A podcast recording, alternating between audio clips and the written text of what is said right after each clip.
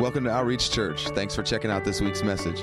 To hear more, subscribe to our podcast on iTunes or visit outreachchurch.net for downloads and service information. Good morning. How are you guys? I am doing so much better than I was last week. I'm not going to lie. Last week was one of those ones where I had to be like, I will see his goodness.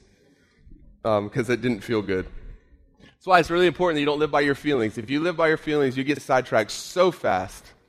So fast. Because feelings will lie to you so quickly.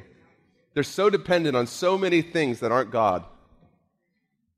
And if we're not careful, we'll let, we'll let a voice that should have no place in our life have the loudest place in our life. You know, because there's a lot of voices speaking. We're going to take up our offering real quick before I get too far gone, because then we won't get to it. And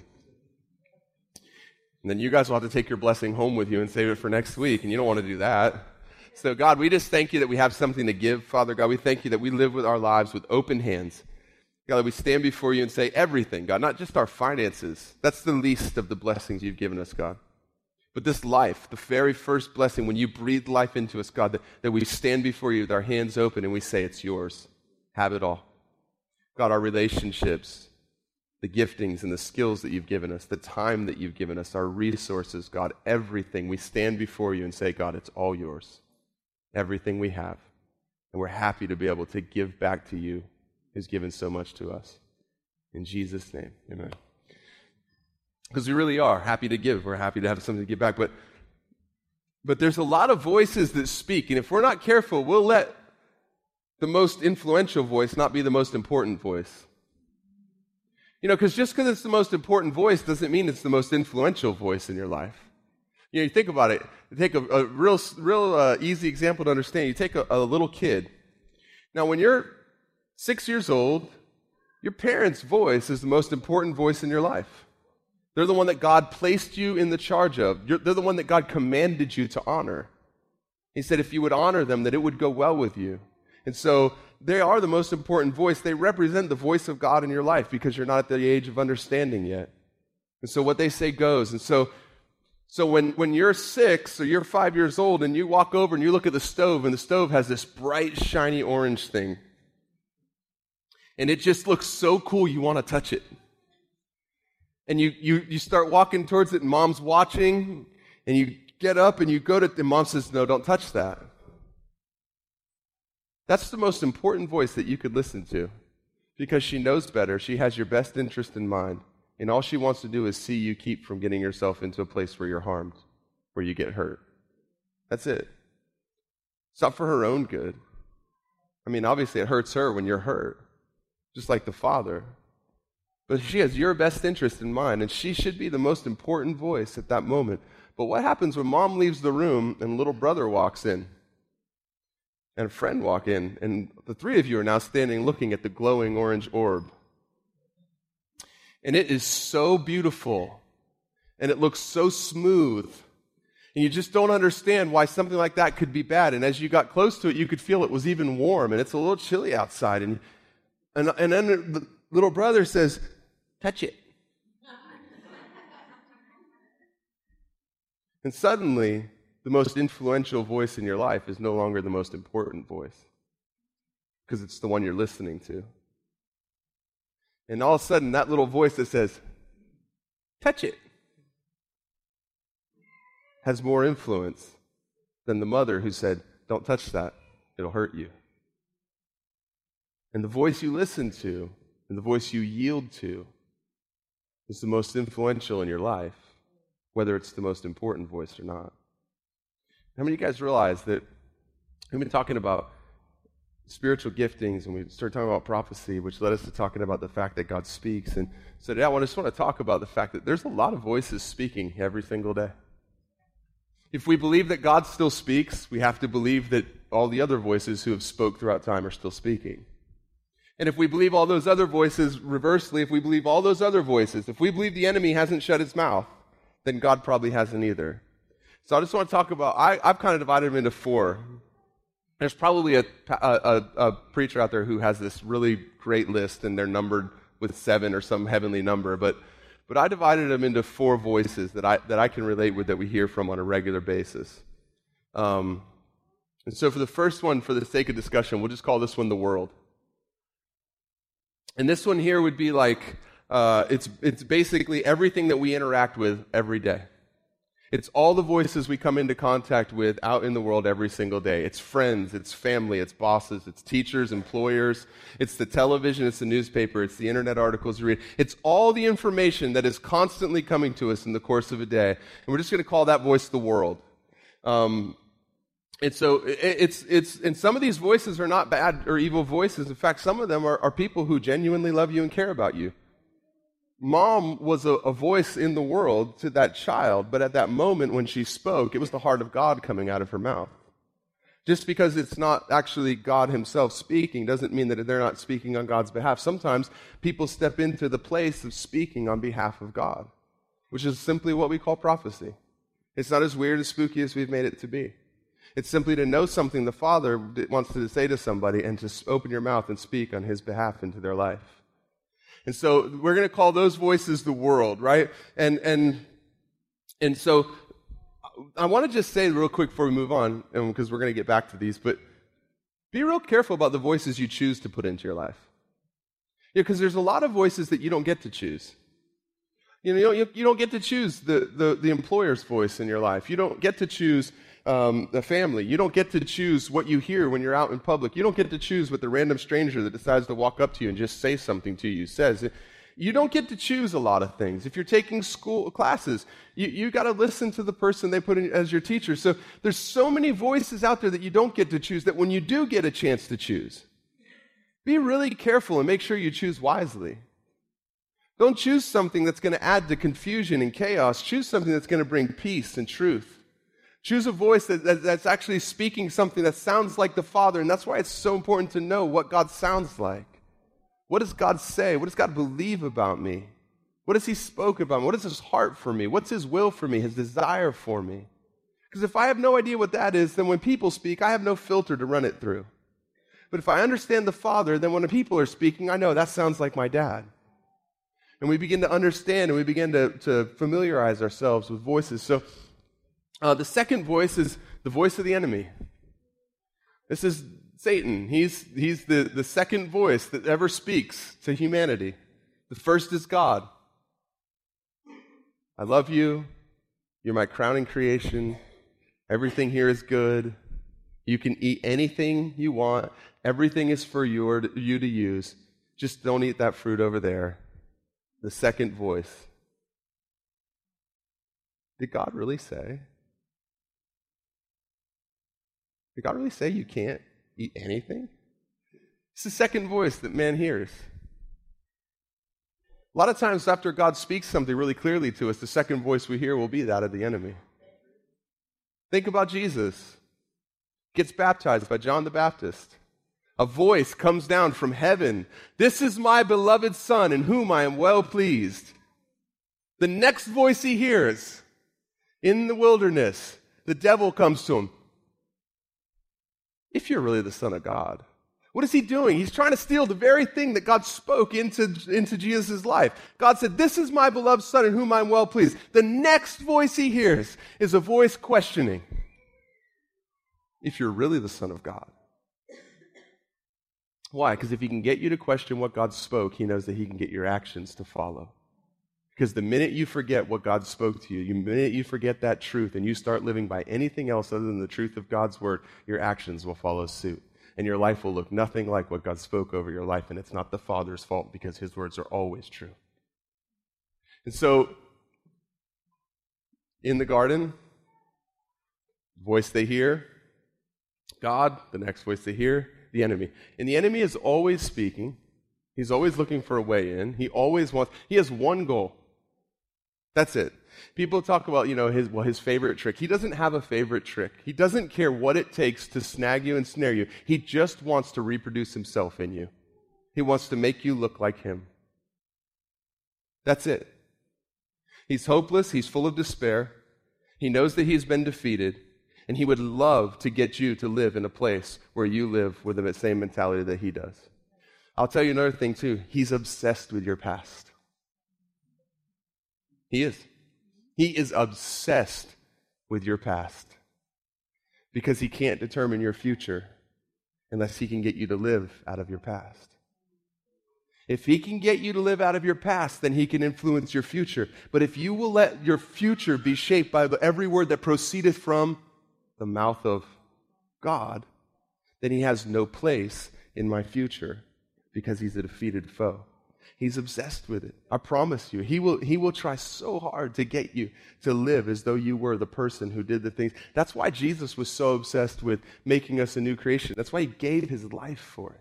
It's why Paul was so obsessed that we would know. It's why the man who dragged off the church and had them killed stood and wrote a letter to be read to the very same Christians that said, Receive us. We have wronged no one.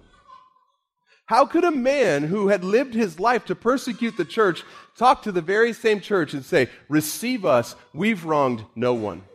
Because he really believed that the man that he was died and the man that he was was not the same person and that he would never again answer to God for the things that he did. Why would he ever answer to man for the things he did either? That if the one who knows all said that's not who you are anymore, that you're a new creation in Christ, why on earth would he let a man hold him responsible for the very same things? He really believed it. It's why he lived his life the way that he did, because he understood the gospel. It's why it was such good news to him. It's good news.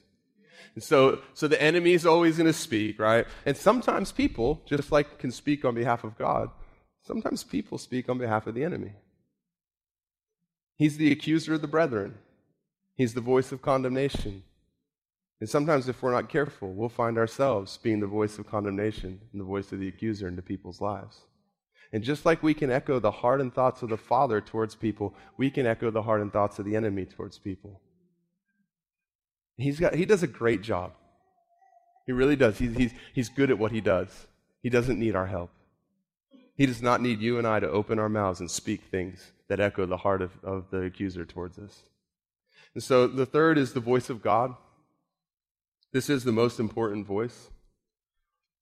Um, it's the heart of the Father, it's the Good Shepherd, it's the voice of love, the voice of truth.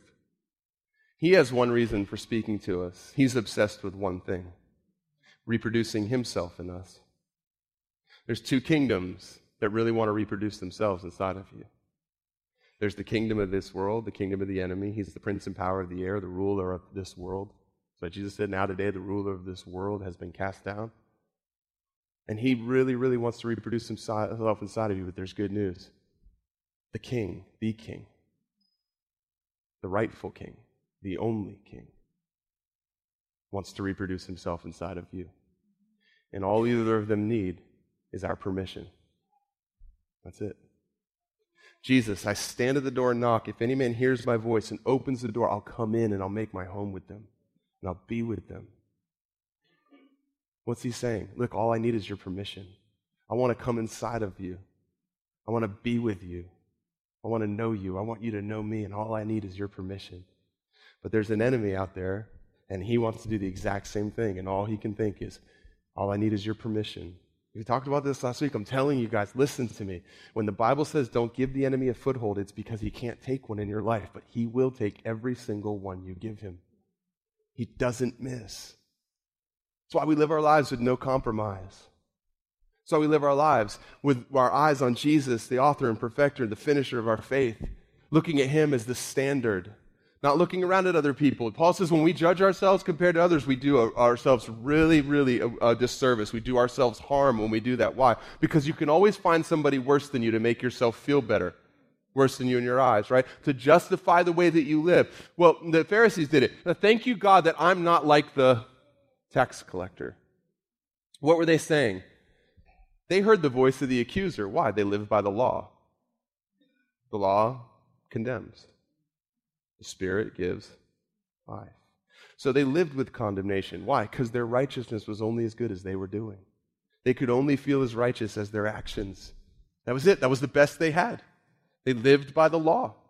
And so, because of that, the accuser had a voice in them because they weren't perfect. They weren't the spotless lamb. Only Jesus was. Only Jesus had the ability to live his life completely perfect without any place for the accuser to come and make condemnation against him.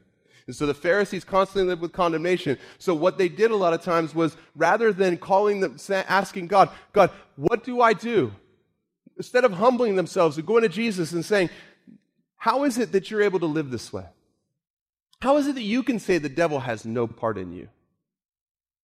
See, a lot of times we hear someone say something, and rather than go to them and ask them, How can you say that? we find a reason why they shouldn't be able to. That's what they did with Jesus. Who does he think he is? Who do you think you are? How can you say? How can you do? What right do you? And all they're doing is saying, Your life challenges me. And rather than asking myself how I can live where you live, I'm going to ask your, you how you dare to say that you live where you do because I don't believe you. Because if I believed you, then I would have to ask myself why I'm not. And it's a whole lot easier to throw stones at you than to ask myself that question. So they live with condemnation. So what do they do? They look around, they find somebody who's living worse than they are. And rather than saying, God, I thank you that you send your son, I thank you, God, that you love me. I thank you that you've called me as your own. I thank you that you said, though my sins were scarlet, they'd be white as snow. I thank you that you said you would take the heart of stone from me and give me a heart of flesh and draw your, draw your, law, your law upon my heart. Instead of doing that, they looked around, they found somebody worse than them, and their prayer was, God, I thank you that I'm not like the tax collector.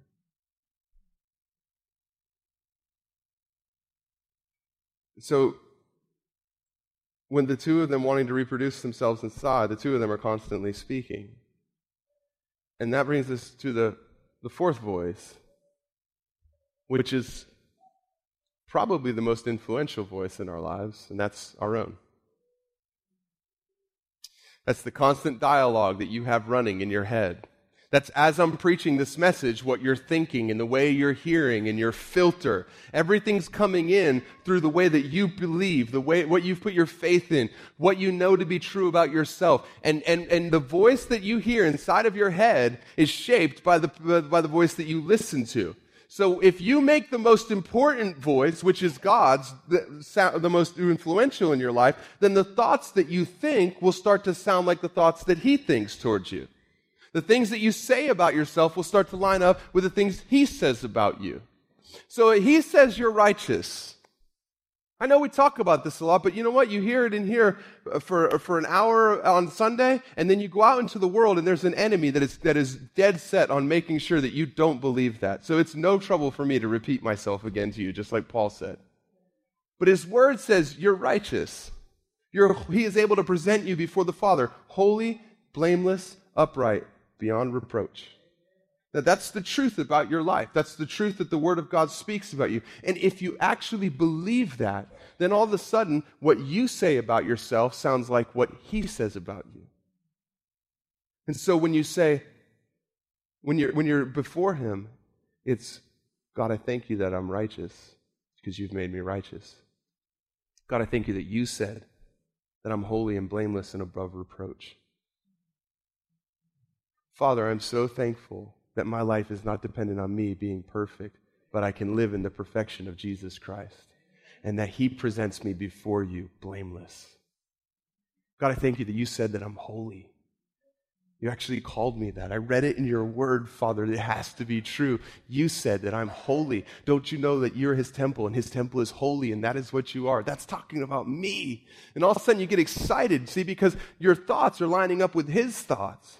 Remember, he said, I know the thoughts I have towards you, thoughts of good. Remember, he said, I know the thoughts that I have towards you are as countless as grains of sand, and they're all good. So that means that he has tons of good thoughts about you. The problem is, is if you don't believe what he says, it might as well be that he doesn't say it.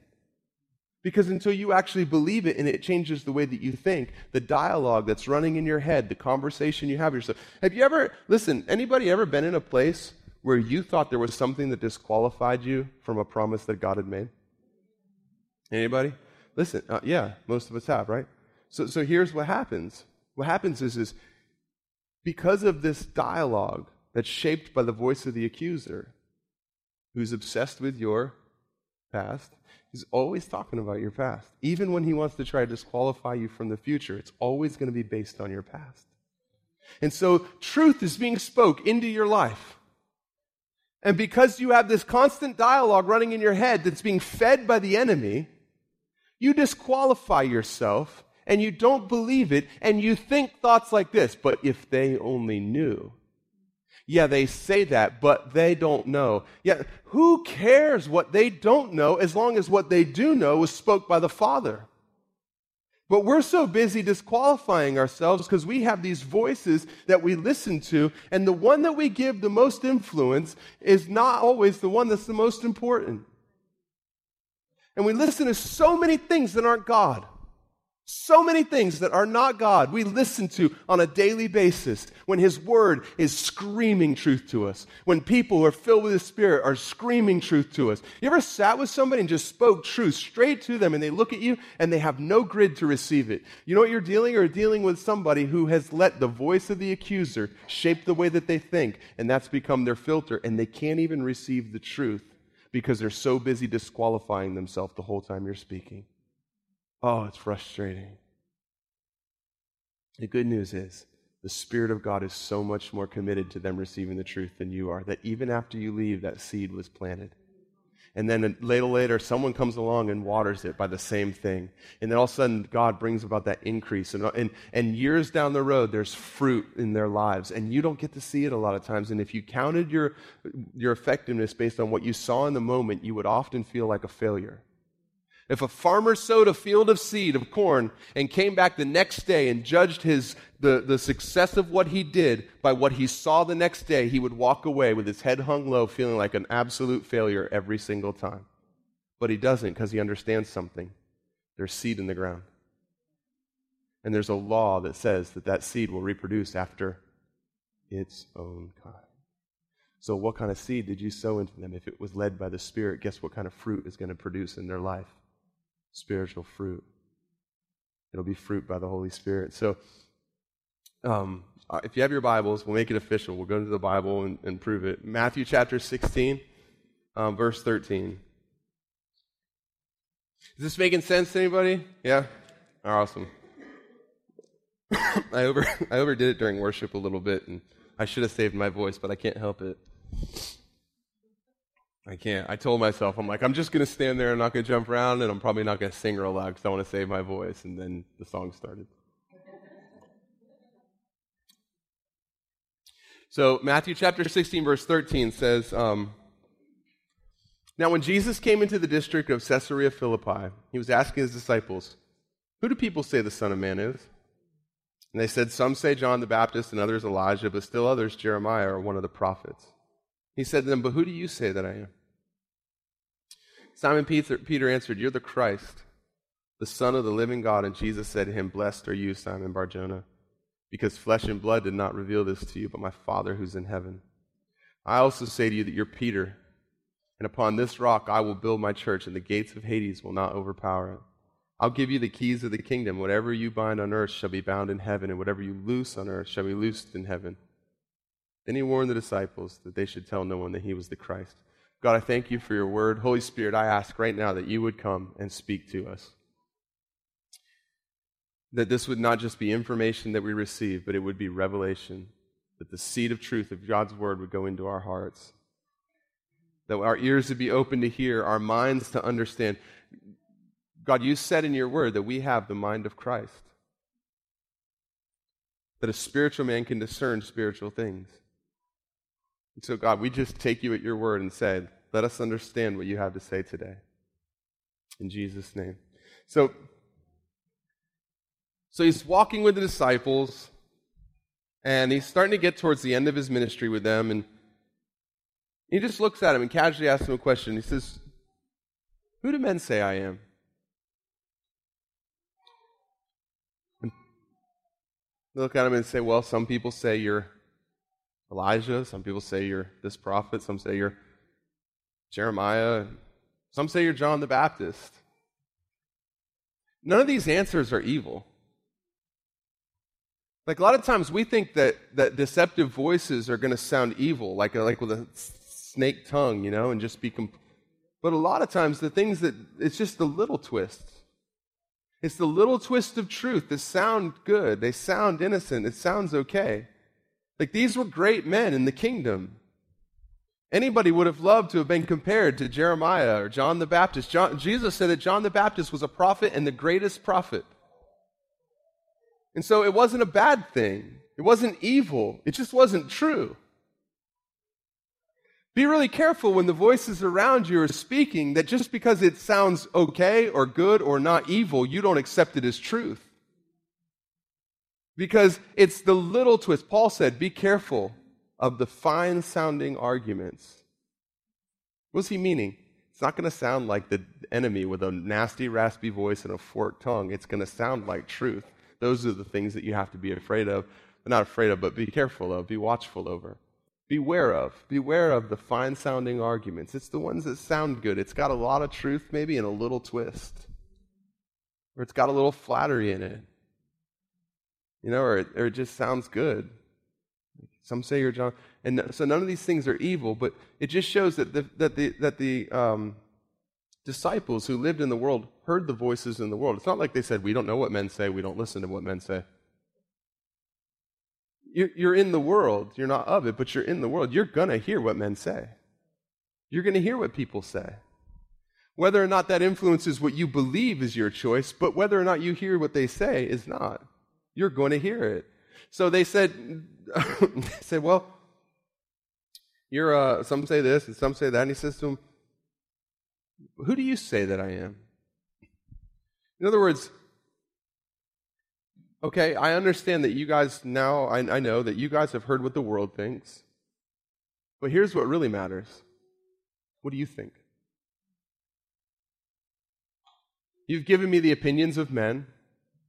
They obviously have found a place in your ear. You've heard what the world thinks. But here's the important question it's not so much what the world says, it's not so much what men say. Here's the question that every one of us has to answer at some point in our lives What do you say? Who do you say that I am?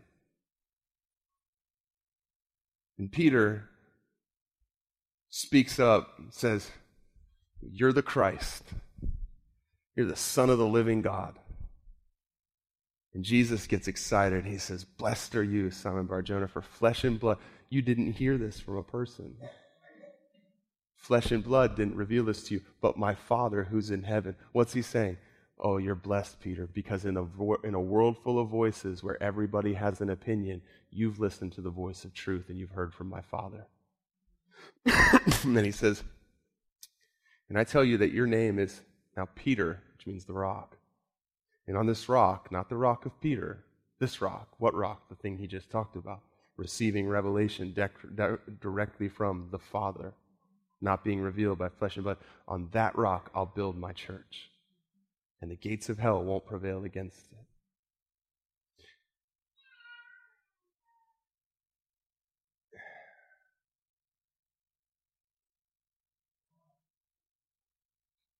So,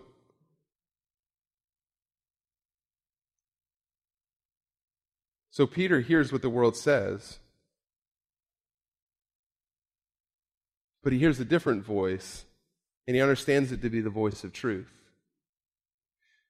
And it's the Spirit of God inside of him or, or upon him, around him, that's speaking to him, that's showing him who Jesus really is. And it's not as if they had never heard this before. This is the crazy thing. Remember when they went to the man of the Gadarenes? What did he say?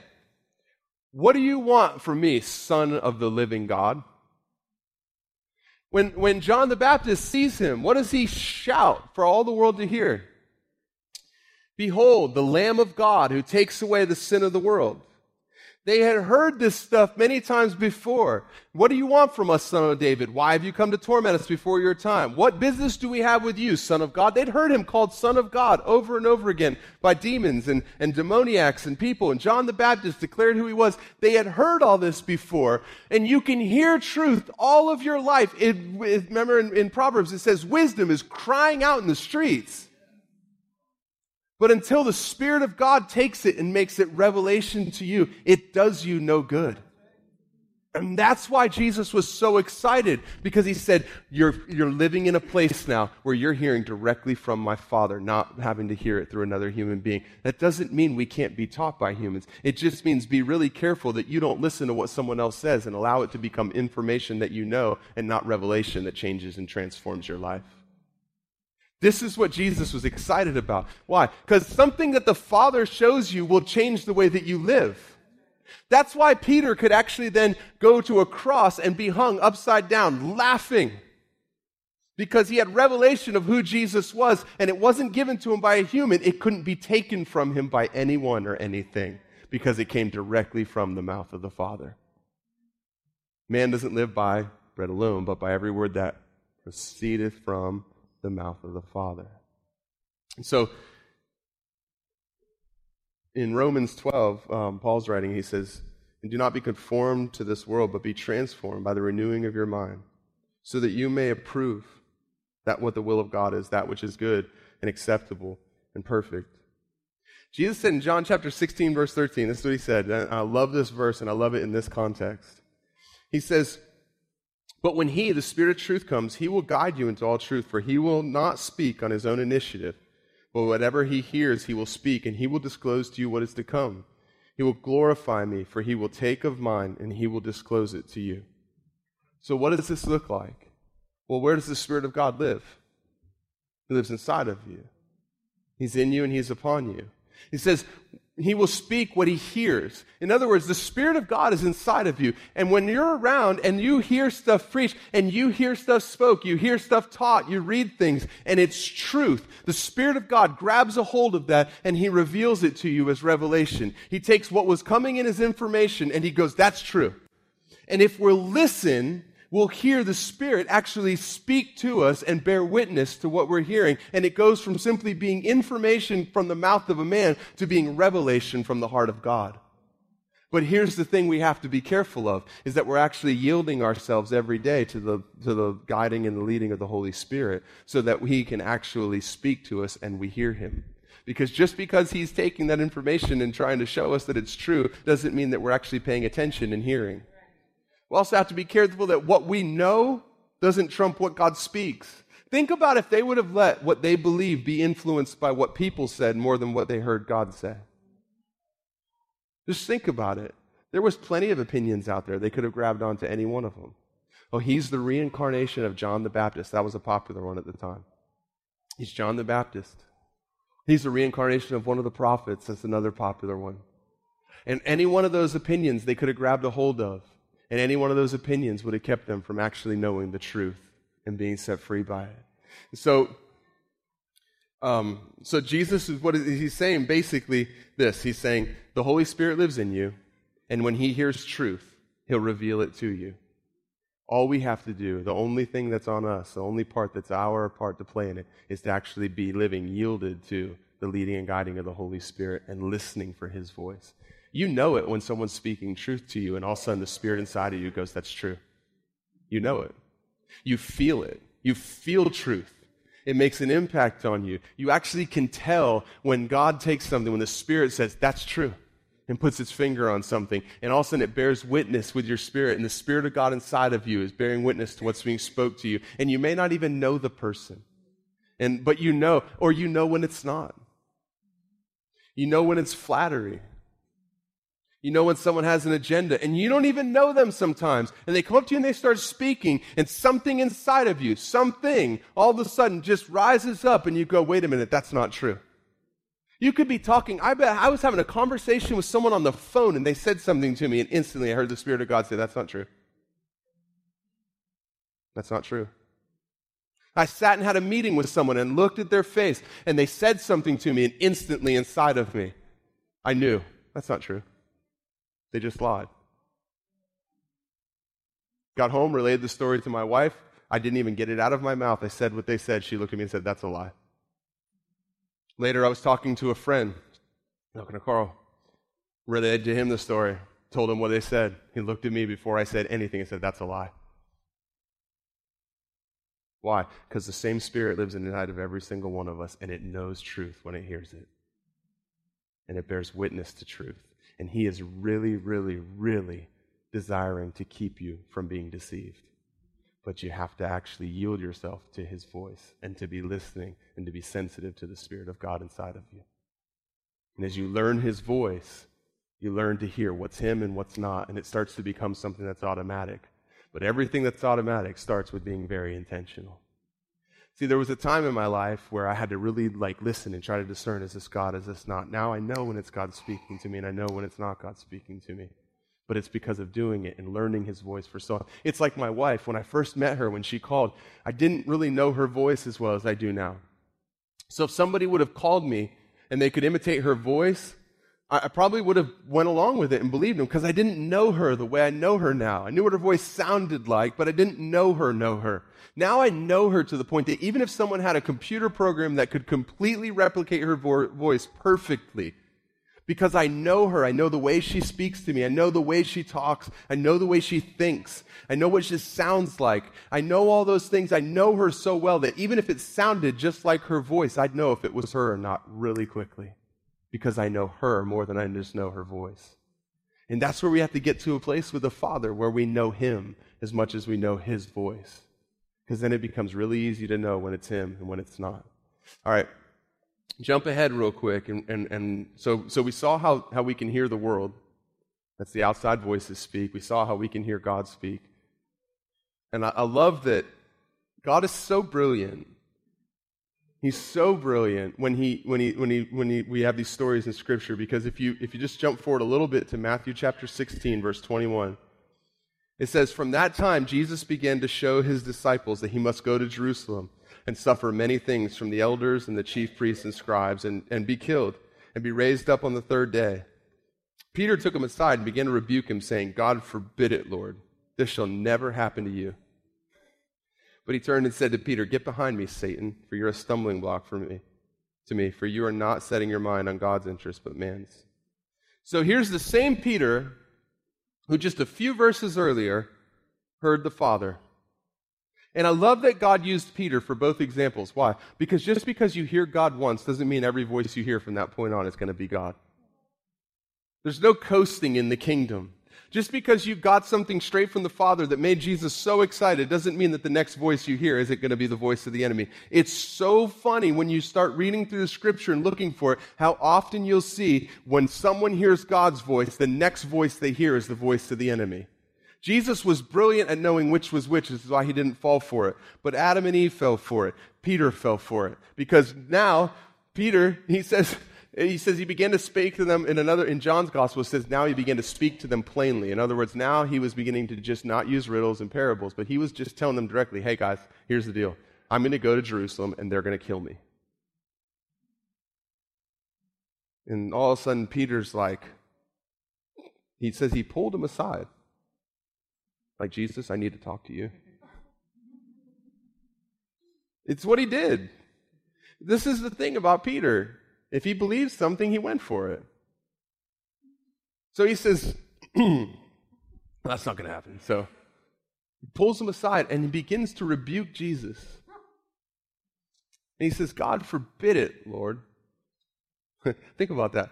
God forbid it, Lord.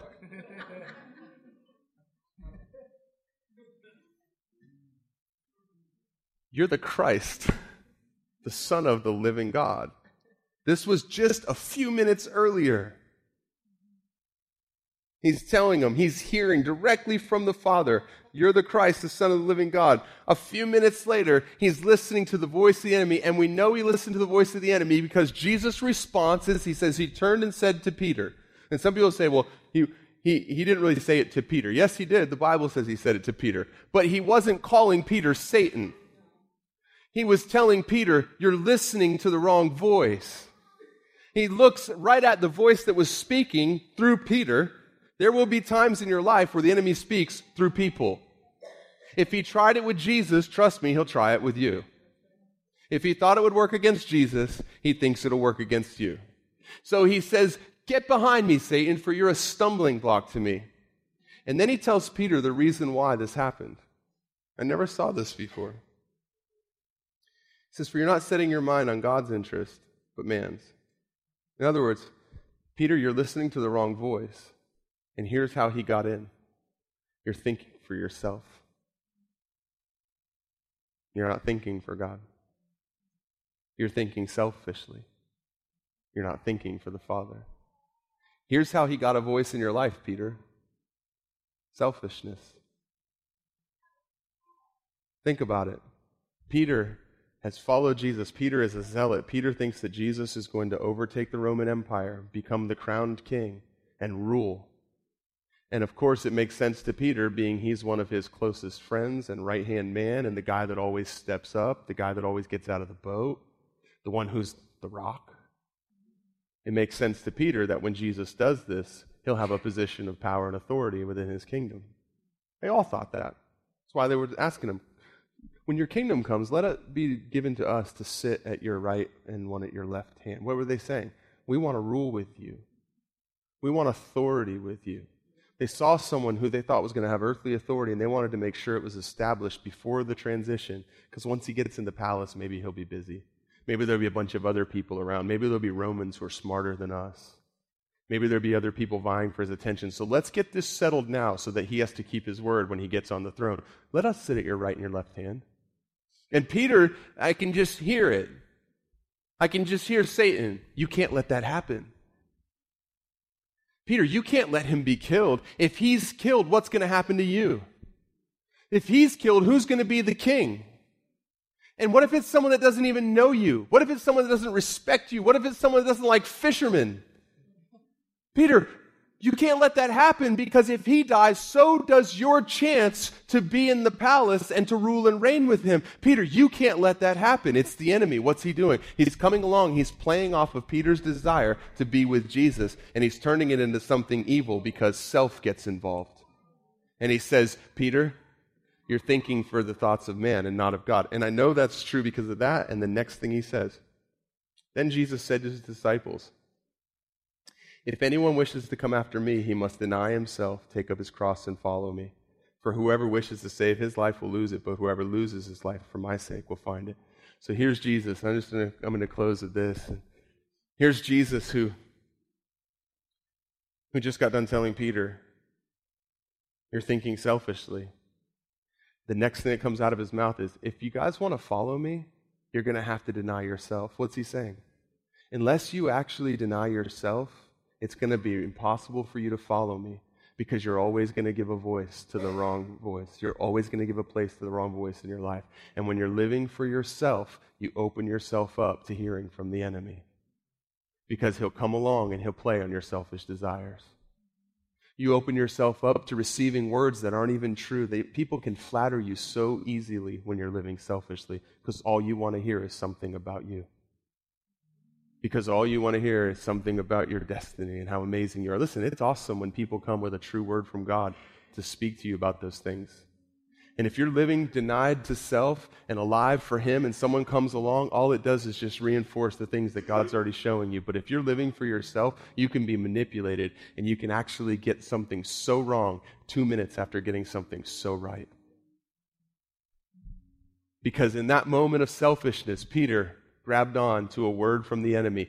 He just heard the voice of God. You ever been there where it's like you just were on top of the mountain and you're laying down in the valley, licking your wounds, going, How did I get here? Self was probably involved in there somewhere.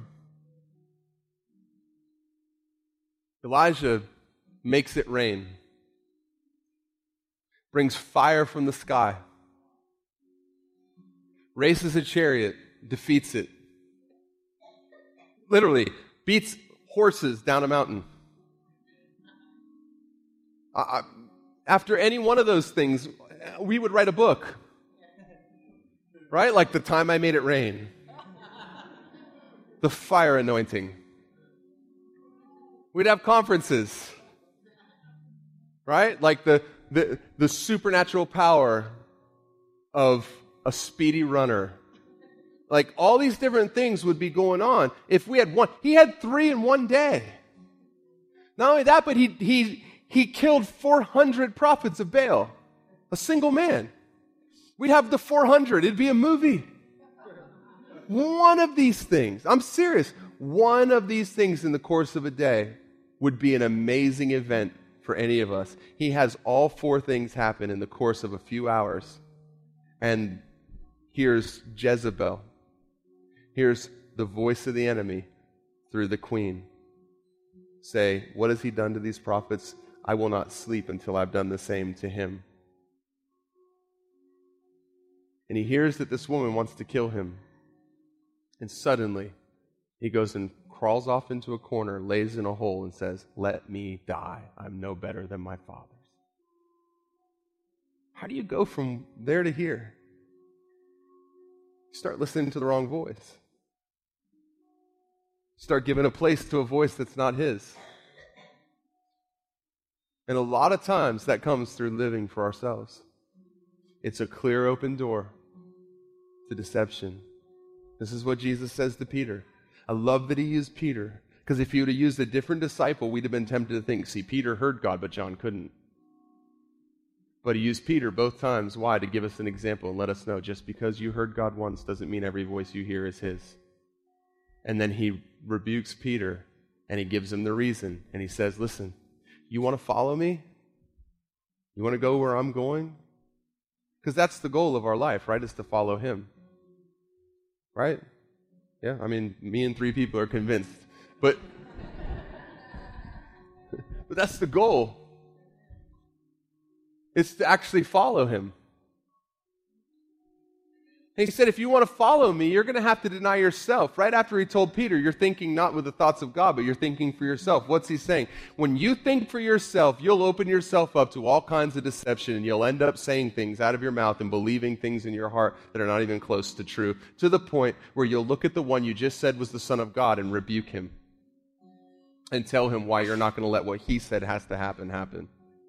We think about how crazy that is, right? Like, we think, man, that is insane. No way. Like, he just rebuked Jesus. Jesus told him, I'm going to go to Jerusalem and be killed. And he told him, No way, I will never let that happen to you.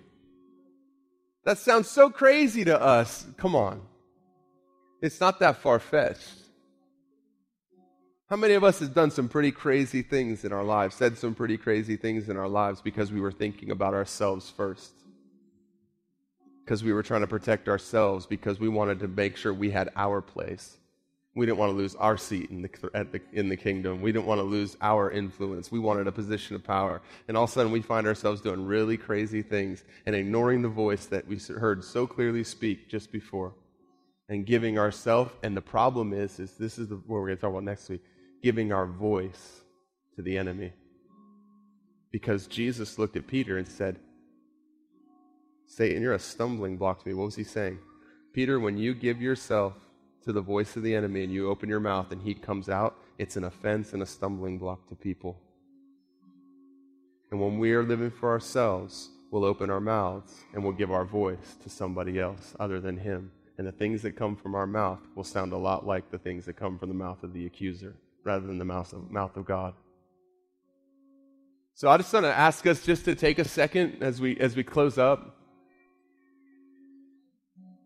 and just ask ourselves like what what voice are we listening to? What's the most important voice in my life? If i'm being honest who's the most important part of my story of my day? When i wake up in the morning is my focus for that day the kingdom? Is it the father? Is it god? What can i do to love people today? Or is it how can i get what i want today? And just be real honest about it Nothing changes without us being honest with ourselves. We can put on a good face. We can deceive people and sometimes even deceive ourselves, but nothing really changes until we're honest with ourselves about why we're alive. And we're the only ones that really know that. Jesus, you said that it'd be hard to follow you, impossible to follow you without denying ourselves. God, I ask that you just show us right now places where we had, through selfish ambition, through things that we haven't given up, God, even with a good heart, Father, things that would keep us from hearing your voice and open us to hear the voice of the enemy. I pray that you'd show these things to us. I pray that your voice would be the voice that we hear. Holy Spirit, I pray that we would listen to you that we would lean on you to guide us into all truth. We would never let spiritual truth that we receive just be information that's stored, but we would become revelation that would actually transform our lives. That it would change the way that we think, that it would change the way that we see, that it would change the way we speak to ourselves, God. God, change that dialogue inside of us. Let our words line up with your words, God. Let the things that we say about ourselves and to ourselves, the way we see ourselves, begin to change, God, so that we begin to see ourselves the way you see us. Believe about ourselves the things that you believe about us. And I thank you for that in Jesus' name. Amen.